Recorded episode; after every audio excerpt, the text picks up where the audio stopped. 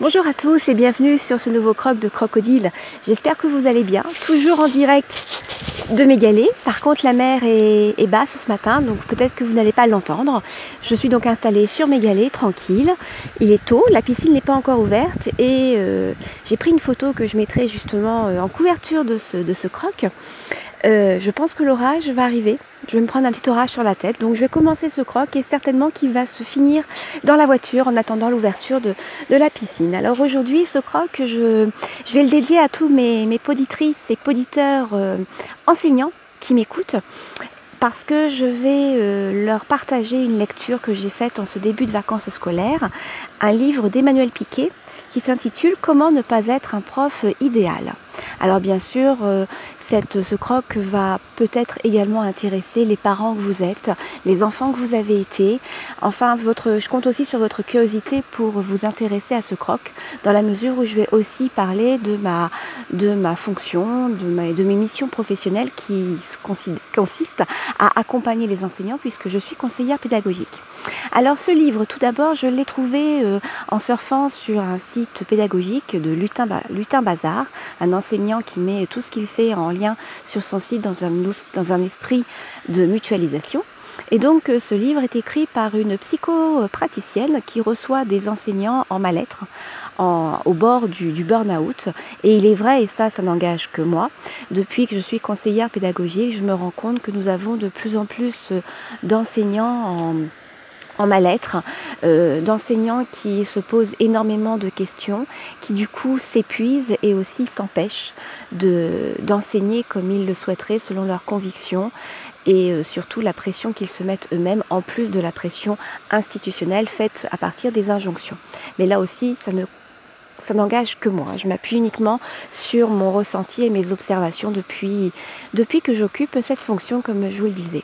Donc Emmanuelle Piquet, psychopraticienne, reçoit des enseignants qui font état de leur mal-être. Et donc dans le livre, elle, euh, elle retranscrit sous forme d'entretien ces, ces, différents, euh, euh, ces différentes consultations comme si on était un peu présent. Donc ce qui m'a attiré dans ce livre, c'est justement m'aider, je m'attendais à ce que ce livre m'apporte des éléments de réponse, non pas des recettes miracles, mais simplement une réflexion afin peut-être de modifier mon regard et ma manière d'accompagner les collègues enseignants qui me sollicitent face à différentes problématiques. Alors ce livre est constitué de trois parties. Donc la première euh, fait état du mal-être des enseignants, donc elle nous présente différents enseignants avec leurs problématiques et les réponses qu'elle leur propose. Alors bien sûr, ce qui me plaît dans cet ouvrage, c'est que toutes les propositions n'aboutissent pas. Tous les enseignants ne jouent pas le jeu non plus. Donc ça montre bien qu'il ne s'agit en rien de, de baguette magique quand elle propose, mais simplement d'une possibilité, une ouverture, et qu'il appartient à chacun de s'approprier ou non, de s'autoriser à mettre en place tel ou tel euh, événement. La seconde partie s'occupera plutôt des élèves, c'est-à-dire de ces enseignants qui font état de mal-être de certains élèves, de problématiques propres à leurs élèves et ne savent plus par où prendre le problème pour aider ces élèves particuliers. Et enfin, la troisième partie euh, s'attachera plutôt du côté des parents, les problématiques que rencontrent les parents euh, devant, ce, devant les, les difficultés qu'ils rencontrent à la fois face aux enseignants, face à leurs enfants et aussi face à l'institution dans sa, dans sa généralité, dans sa globalité. Et enfin la quatrième partie qui est plus office de conclusion, qui reprend euh, tous ces principes-là. Alors, euh, ce que m'a apporté ce, livre, justement, dans le cadre de, ma, de mes fonctions, c'est euh, partir d'un, vous le savez, j'ai moi-même connu un burn-out que euh, j'ai... Euh, sur lequel j'ai travaillé, sur lequel j'ai mené donc une sorte de, thérapie avec, avec un, un, un, professionnel qui m'a permis de comprendre que finalement ce, ce burn-out était dû à un épuisement professionnel, essentiellement centré sur ma relation au travail. Et puis à la lecture de cet ouvrage, j'ai pris conscience d'autre chose.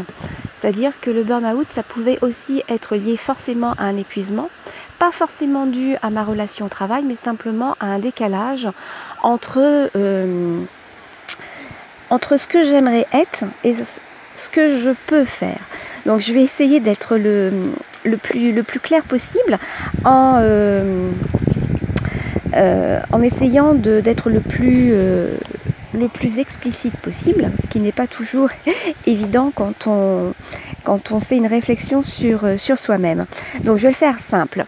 Euh, j'étais en, plus ou moins dans un système de désaccord entre ce que j'aimerais, ce vers quoi j'aimerais tendre, c'est-à-dire des valeurs humanistes pour aider euh, ces enseignants dans leur développement professionnel, mais aussi face aux difficultés qu'ils rencontrent au quotidien dans leur classe, et puis en même temps le principe de loyauté, c'est-à-dire qu'en tant que en tant que professionnel de l'institution, je suis tenue de mettre en avant des, principes, des, je dirais des, injonctions.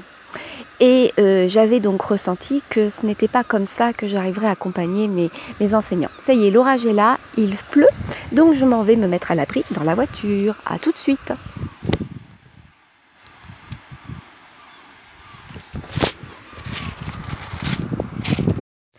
Me voilà donc à l'abri de ma voiture, dans l'abri dans, ma voiture. Donc effectivement, est-ce que ça va craquer ou pas? Je ne sais pas, j'espère pas parce que sinon je vais pas pouvoir euh, aller nager tranquille puisque la piscine étant à l'extérieur, en cas d'orage, eh bien ils évacuent les bassins. Ça m'est déjà arrivé. Euh, c'est pas agréable, mais là au moins si ça arrive, je pourrais attendre que l'orage passe pour pouvoir poursuivre. Donc je vais poursuivre ma lecture. Donc je disais que j'étais le burn-out pouvait être dû à un décalage entre le ressenti euh, des enseignants, c'est-à-dire le, la, intuitivement ce que je pensais bon de faire pour les accompagner, et d'un autre côté les prescriptions dont je suis euh, je dirais, dont j'ai l'obligation institutionnellement de, de, représenter, de mettre en place. Et du coup, dans le livre d'Emmanuel Piquet, à la page 132, il y a justement une référence à Jaoul et Coves, où ils disent que c'est le décalage entre les efforts, le but idéal de l'enseignant et le résultat de ces efforts qui vont progressivement mener à l'état final qui est le burn-out. Et je pense que, alors peut-être que c'est prétentieux de ma part, mais dans la mesure où j'ai connu ce qu'était le burn-out, je n'ai pas vu les, les, les symptômes arriver. Je, maintenant, avec le recul, effectivement, je, je le perçois facilement. Je me dis que peut-être une de mes missions serait de, de, de mettre à profit ce que j'ai vécu euh, auprès de, des enseignants. Et je pense que c'est important d'être complètement honnête avec soi-même et d'aider ces enseignants à passer justement ce décalage entre le but idéal, leurs efforts et donc l'épuisement quand ils se rendent compte qu'ils ne peuvent pas l'atteindre. Alors ce qui est intéressant aussi dans le livre d'Emmanuel Piquet, c'est qu'elle fait mention de, elle appelle ça des buts conscients. Et dans notre profession, qui est la profession d'enseignant, ces buts conscients sont très nombreux. Alors vous allez tout de suite, vous allez vous dire, c'est pas nouveau ce qu'elle écrit, effectivement. Donc les buts conscients de l'enseignant, c'est-à-dire ces injonctions, ses propres injonctions, qui sont aussi véhiculées par l'institution, bien évidemment, c'est que sa classe doit être absolument silencieuse. Deuxième euh, objectif, tous les élèves doivent le respecter. Il doit absolument finir le programme. Il doit être apprécié par tous ses élèves. Et bien sûr, ça doit bien se passer avec les parents d'élèves. Voilà les injonctions que, que finalement le, l'enseignant se met comme pression, bien sûr véhiculée, on va dire, implicitement par l'institution, en même temps. Parce que bien sûr, d'où vient tout ça C'est que tous les enseignants qui préparent le concours, enfin nos étudiants qui préparent le concours, ont bien sûr à l'idée ces, quatre, ces quatre objectifs euh, euh, conscients qui sont en même temps, je dirais, très très difficiles. En tant qu'enseignant, il faut aussi s'autoriser à ce que la classe soit pas absolument silencieuse. Et heureusement, ce n'est que comme ça que les élèves pourront entrer en interaction et pouvoir apprendre les uns des autres. Tous les élèves doivent me respecter. Bah oui, mais malheureusement, c'est pas toujours le cas. Soit parce que euh, les élèves ont d'autres problématiques qui font que leurs parents, leur milieu, familial et eux-mêmes n'investissent pas l'école et donc du coup ne la respectent pas. J'irai même beaucoup plus loin en disant que parfois l'institution, l'établissement ne respecte pas non plus l'élève, même si c'est parfois fait de manière euh, inconsciente. Attention, tout cela n'engage que moi. L'idée de finir absolument le programme. Alors il y a deux possibilités. Soit on finit le programme coûte que coûte et on est content parce qu'on a fini le programme. Et là, euh, on a fini le programme seul. Ou alors on finit le programme. Enfin, on finit le programme. Non, on ne finit pas le programme, mais au moins, on est sûr que la majorité, voire la totalité des élèves sont au même niveau que le, programme qu'on a arrêté à la fin de l'année. Je dois être apprécié par tous mes élèves. Ben non, Non. Et ça, c'est important de le savoir et de se le dire. Euh, il faut pas faire ce métier pour être aimé non plus, parce que dans la réalité, dans la vie, dans le quotidien, eh bien, euh, on ne peut pas être aimé de tout le monde. Et puis surtout, euh, on ne peut pas. Euh, pour moi, je pense qu'il ne suffit pas de, de s'aimer pour travailler ensemble, même si c'est parfois difficile. Par contre, apprécier dans le respect, oui. Euh, ça doit bien se passer avec les parents d'élèves, faut pas se leurrer.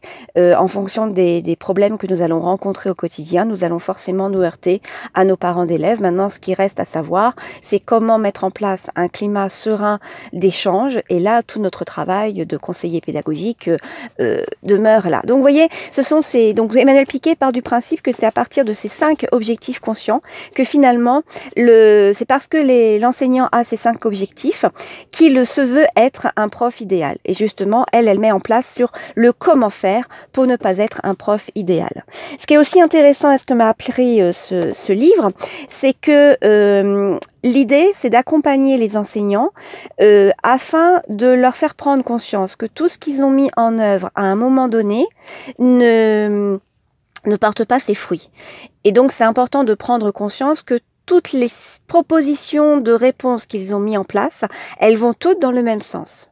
Et donc, euh, Emmanuel Piquet les amène à faire ce qu'elle appelle un virage à 180 degrés, c'est-à-dire essayer de considérer complètement l'opposé. Donc un exemple concret euh, dans ses dans ses consultations, elle a une enseignante qui euh, qui est en SECPA. Donc SECPA c'est une classe de d'adaptation pour des élèves en collège donc des élèves qui sont fortement en décalage. Et particulièrement dans la classe de cette enseignante, les, les élèves apparaissent comme étant complètement en pré-décrochage. Ils n'ont plus, on a l'impression qu'ils n'ont plus investi l'école, ils ne s'y retrouvent plus. Et puis bien sûr, au niveau des apprentissages, ils sont en grosse difficulté. Donc l'école leur envoie une image qui leur est très négative et c'est aussi en ce sens qu'ils ne la respectent plus. À la fois l'école, ce qu'elle représente, et du coup l'enseignante qui représente cette école. Donc elle est complètement euh, l'enseignante arrive dans le bureau, dans le, dans le cabinet donc de la psychopratricienne complètement euh, démunie, épuisée, parce qu'elle se rend compte que tout ce qu'elle a mis en place ne fonctionne pas. Et donc, avec euh, lors de la consultation, la psychopraticienne lui fait prendre conscience que finalement, elle est peut-être trop ambitieuse. Elle veut que la totalité de ses élèves apprennent des choses. Elle veut que la totalité de ses élèves prennent plaisir à être en classe. Et elle se rend compte, grâce à l'éclaircissement de la psychopraticienne que finalement elle fait tout le contraire de ce qu'elle souhaiterait mettre en place. C'est-à-dire qu'elle les force, elle crie, elle est vraiment dans un état de d'opposition totale avec ses élèves. Et tout ce qu'elle propose va dans ce même sens. Alors bien sûr, il ne s'agit pas ici de juger, bien au contraire. Je suis passée par là, moi également, au début de ma carrière, quand je me suis trouvée avec des troubles du comportement et de la conduite dans un centre de, départemental de l'enfance, où là, je suis rentrée, je me suis retrouvée complètement dans ce que je lisais. Euh, on est complètement à côté de la plaque. C'est-à-dire qu'on part du principe qu'il faut, il faut à tout prix euh, enseigner, il faut à tout prix faire euh, faire progresser les élèves, mais quand c'est pas possible, c'est pas possible. Et donc l'un des virages de ces euh, à 180 degrés, c'est qu'elle amène l'enseignante à prendre conscience avec ses élèves que de toute façon, elle ne peut pas les obliger à euh, à apprendre, à faire le travail qu'elle leur demande. Donc aussi, elle leur propose de les dans le fond de la classe s'ils ne veulent pas participer pour prendre un livre ou éventuellement dormir. Donc c'est vrai que pour mettre en place ce, virage à 180 degrés, il est important aussi d'en parler autour de soi au niveau de, de l'institution parce que j'imagine que si le directeur rentre dans la classe et qu'il se rend compte que seulement l'enseignant fait classe pour quatre élèves, ça peut poser problème. Donc c'est le côté un petit peu euh, utopiste du livre, mais je me dis pourquoi pas. Effectivement, euh, quand on est, euh, quand ce que l'on fait ne fonctionne pas, il peut être intéressant d'aller, de prendre un, un virage à 180 degrés et de, et de proposer autre chose.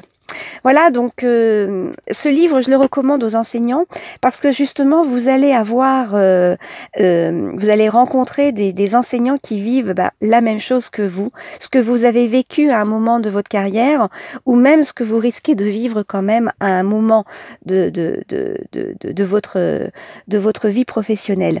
Et donc, ça fait du bien de se rendre compte, moi, ça m'a fait du bien de lire cette enseignante qui était complètement démunie en SECPA parce que je me suis retrouvée je me suis dit, tiens, si j'avais mis en place ce qu'elle disait, peut-être que j'aurais passé une année scolaire un peu moins douloureuse que ce que je n'ai vécu.